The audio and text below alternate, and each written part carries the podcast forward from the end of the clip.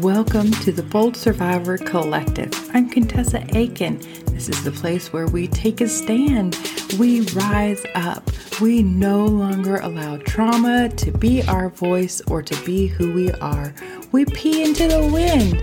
We run forward to our deepest desires and we don't stop until we get there. I hope you enjoy this episode. Dive right on in.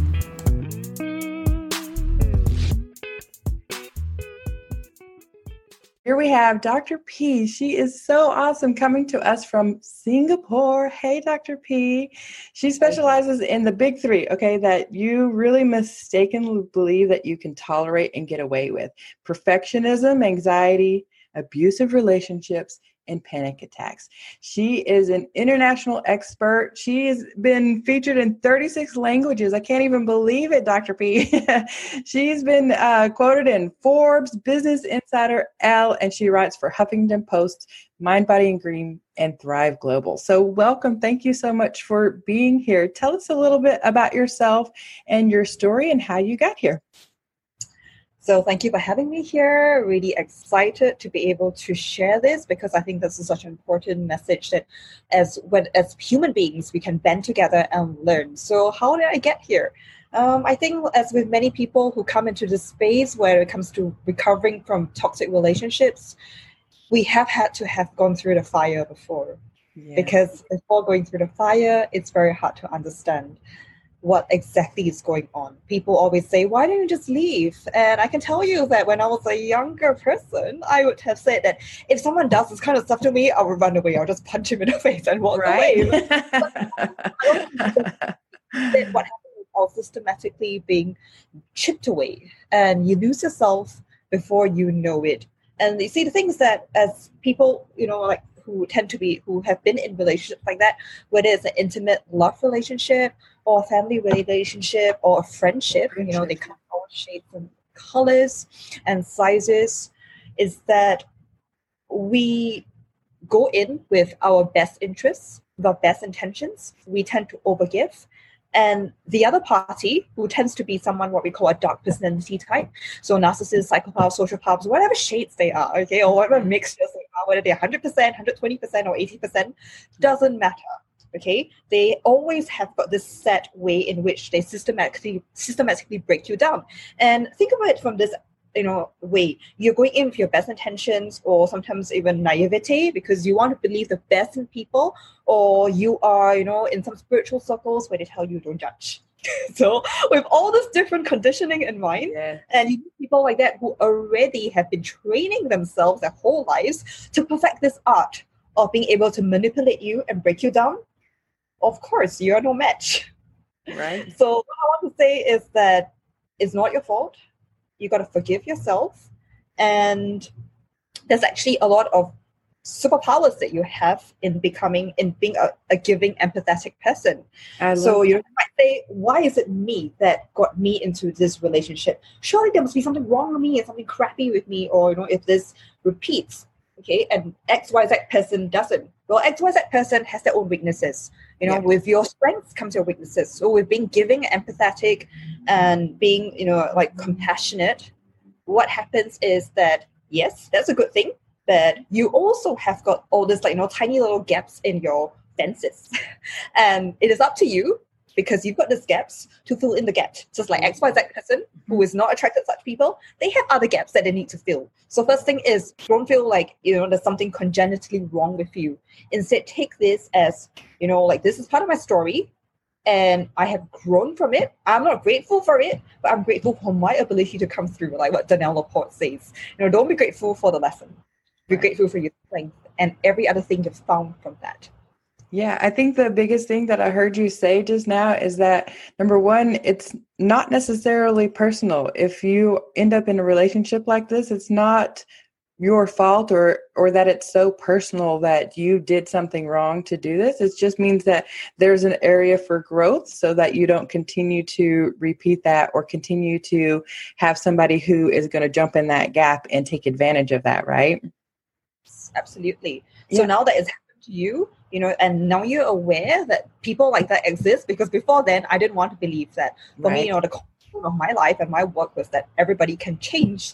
And when you start to accept that the dark personality types cannot and will not and don't want to change, no. then you know it's it's this wake up call. Sometimes you need to be struck by that metaphorical bolt or lightning before you ch- you start to see the truth. And right. that is the truth. You know, but in the science and MRI scans and everything else, we know that people like don't want to change and they won't change. And I can't emphasize that enough.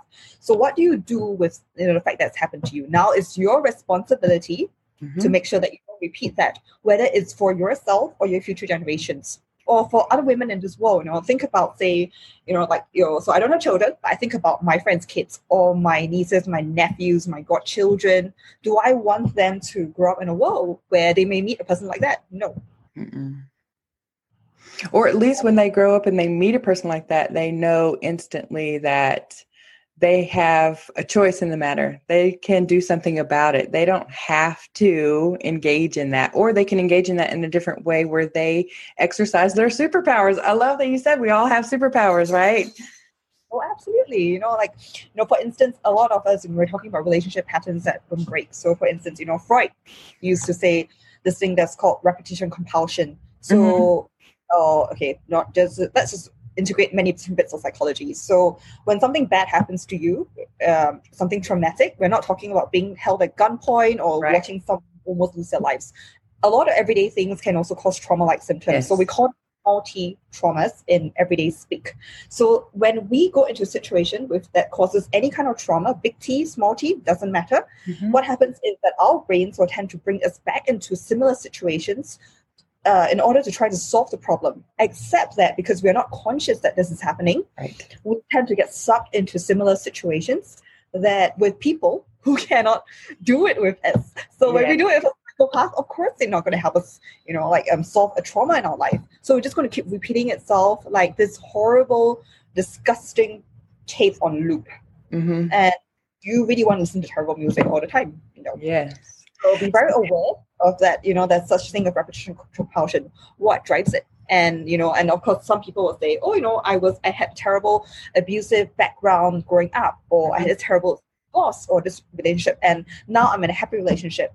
Yes, good that you managed to get out of it and you managed to marry a really, really good person. Awesome. At the same time, a lot of these people tend to be still settled with the trauma. So, you know, nightmares, uh, hypervigilance, unable mm-hmm. to have peace.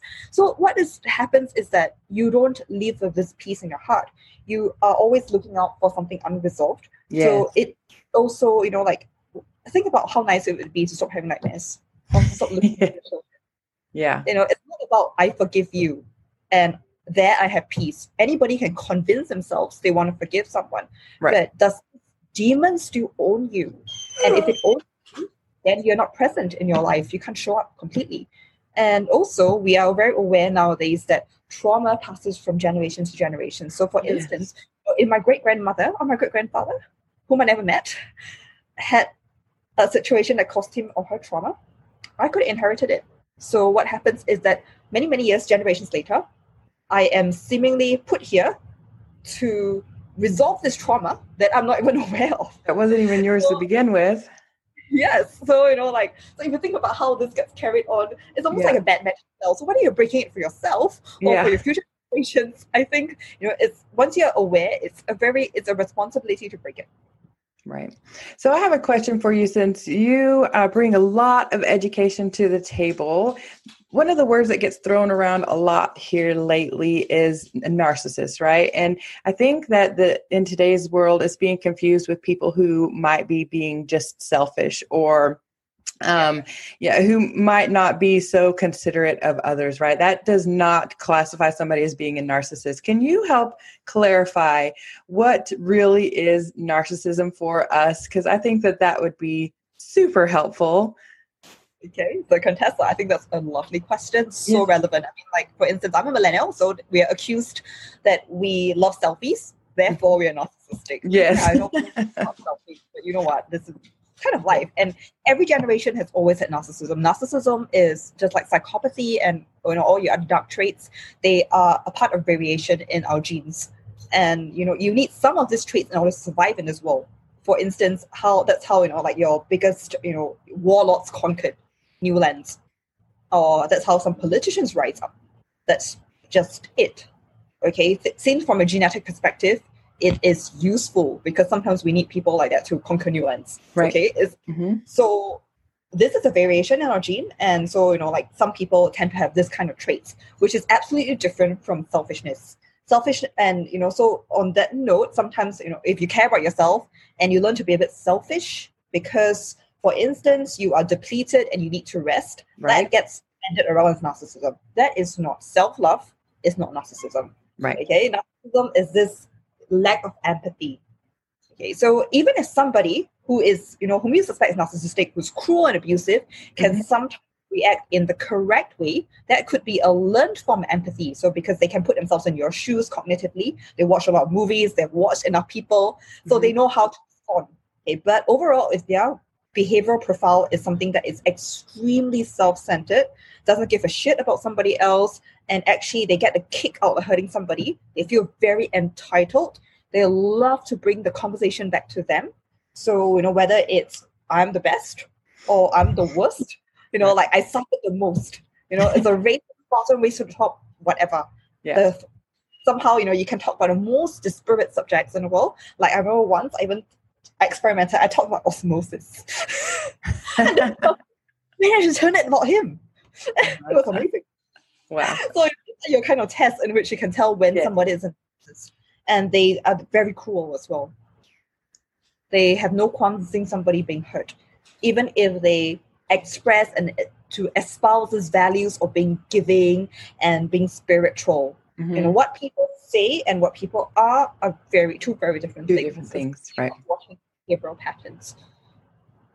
Awesome. Thank you so much for that. I think that's going to be helpful because I know I, I run across women all the time who say, Well, I'm with a narcissist. I'm with a narcissist. And you see it all over social media. Everybody must be a narcissist these days, right? Just because they're selfish or because they're taking care of themselves or they're making decisions just for themselves. When I think that we're, we're being, um, moved in a direction where we're getting far far away from what a true narcissist actually means right? So thank you for sharing that. I have a question. So what makes someone attractive? What how does someone attract love? If they say they've stopped um, getting in relationships they're starting to bridge those gaps how does someone then cross the gap and start to attract love into their life? And what does that mean I think one really important thing to actually start attracting love in life is to actually look at all the other relationships around you. So not just an intimate relationship, because chances are it's going to be house of mirrors. You're going to see, you know, like maybe a boss, a friend, a colleague, a family member who is pretty narcissistic or psychopathic. And really importantly is to weed all these people up. So you know, my uh, this astrologer I love to read. Her name is Mystic Medusa. She calls them energy vampires or tea vampires. So be aware of those people and weed them out of your life. And then the other thing would be, you know, to step up and allow yourself to receive. Because as people who attract narcissists, we tend to overgive. And we tend to have very poor boundaries. And then of course we get depleted and exhausted. right So learning how to nourish yourself because you give best from a full cup. And it's not selfish to want to take care of yourself. Because if you can't take care of yourself, you cannot take care of somebody else. It's like the oxygen mask analogy on an aeroplane. Mhm. If you put your mask first, you can take care of more people. If you don't put your mask first, everybody dies. Yeah. I love that. I love that you started with first, it's a weeding out process. Because if you look around at your life and you feel like you're not attracting love or you don't have the love that your heart craves and desires, the first place to start is to start to get rid of the people who are just taking, who are just takers in your life, right? Who are just sucking the life and the energy. Because if they're doing that, then you have no space or no room to fill yourself up with love so that you can actually receive, be in receiving mode, right? Absolutely. I mean, if you're always being drained by this kind of people, you don't have time to be around, say, your best friend who is a kind person. Right. And you might not so- even notice that they're giving you love, right? Because you're just so depleted. Absolutely. So Awesome. you're not present. Yes, I love it. Yeah. And actually it's about learning how to be very comfortable with who you are, own who you are, and of course, you know, to heal from the trauma. So, you know, like this is a really important point because there's a lot of bullshit out there that says things like, you know, once you're traumatized, you're going to live with the effects of trauma for the rest of your life. Ugh. I think that's total, absolute bullshit. Yeah, I believe that too. Something you don't talk away because it's so easy to justify. You know, I call that cognitive Photoshop. You can cognitive Photoshop anything away. Okay, but if this thing owns you, in your darkest moments and the most vulnerable moments, then it's still your demon. Yeah. So, you know, find a way to heal, integrate body work, integrate therapy, integrate, you know, coaching, make it everything accountable for yourself and learn to reclaim who you are. Because when you're a narcissist, a lot of yourself gets chipped away. Right. You lose it. You lose your sense of certainty in yourself. Because you know, many of us who have been with narcissists, what we all realize is very early on, we knew something was wrong. Yeah. But we never trusted our gut. Yep. Right? So Right. how do you claim this sense of trust in your gut? And that's not easy because you've been gaslighted so badly that you don't trust yourself anymore. Yeah, yeah. I think the most important thing that I heard you say is your part, the responsibility that you have is in healing, in taking action, in moving forward, in weeding out so that you can be present and available. But it doesn't make it your responsibility or your fault that maybe you stayed too long or that you attracted this person into your life, but that you can take responsibility and do something about it moving forward. So I think it's important to recognize the responsibility line, right? Because sometimes we can take either take way too much responsibility or take none at all, right? And so I think the most important thing that I've heard you talk about so far in our time together is really about this responsibility piece that we do have responsibility for our healing, for our choices when we're moving forward. But when we are in the thick of things, responsibility is one of those things where um, it's not it's not as much yours, right? Yes. Yeah. So, It makes like, learn to forgive Or you want to clarify all that? It's like someone lured you into the spider web. Right. and it was this whole set of machinations mm-hmm. specifically orchestrated to bring you in. So you did the best that you could.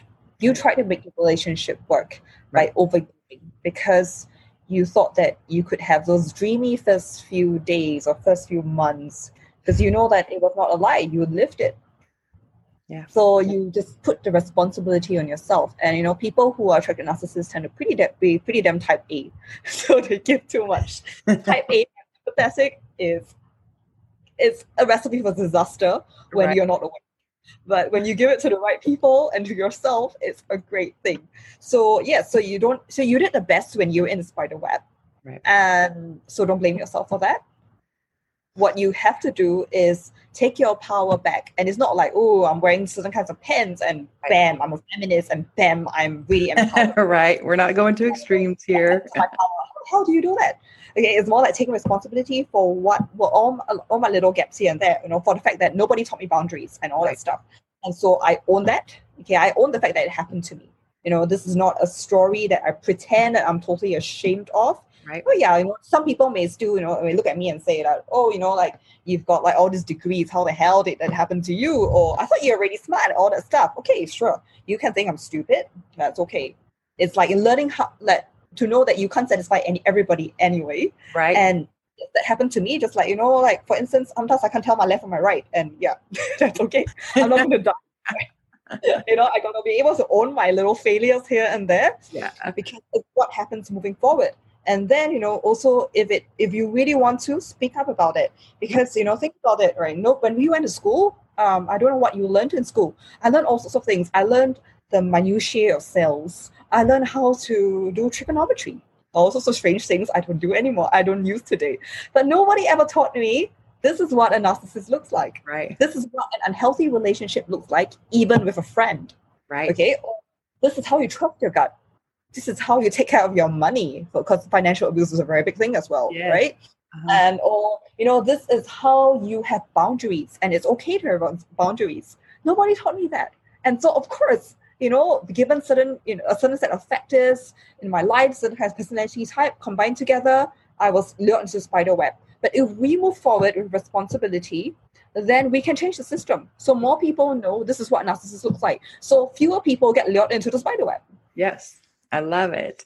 So, if you were to leave everybody with one small action step that they can take today that will make a difference for them, what would that action step be? you don't have to be too nice I like it.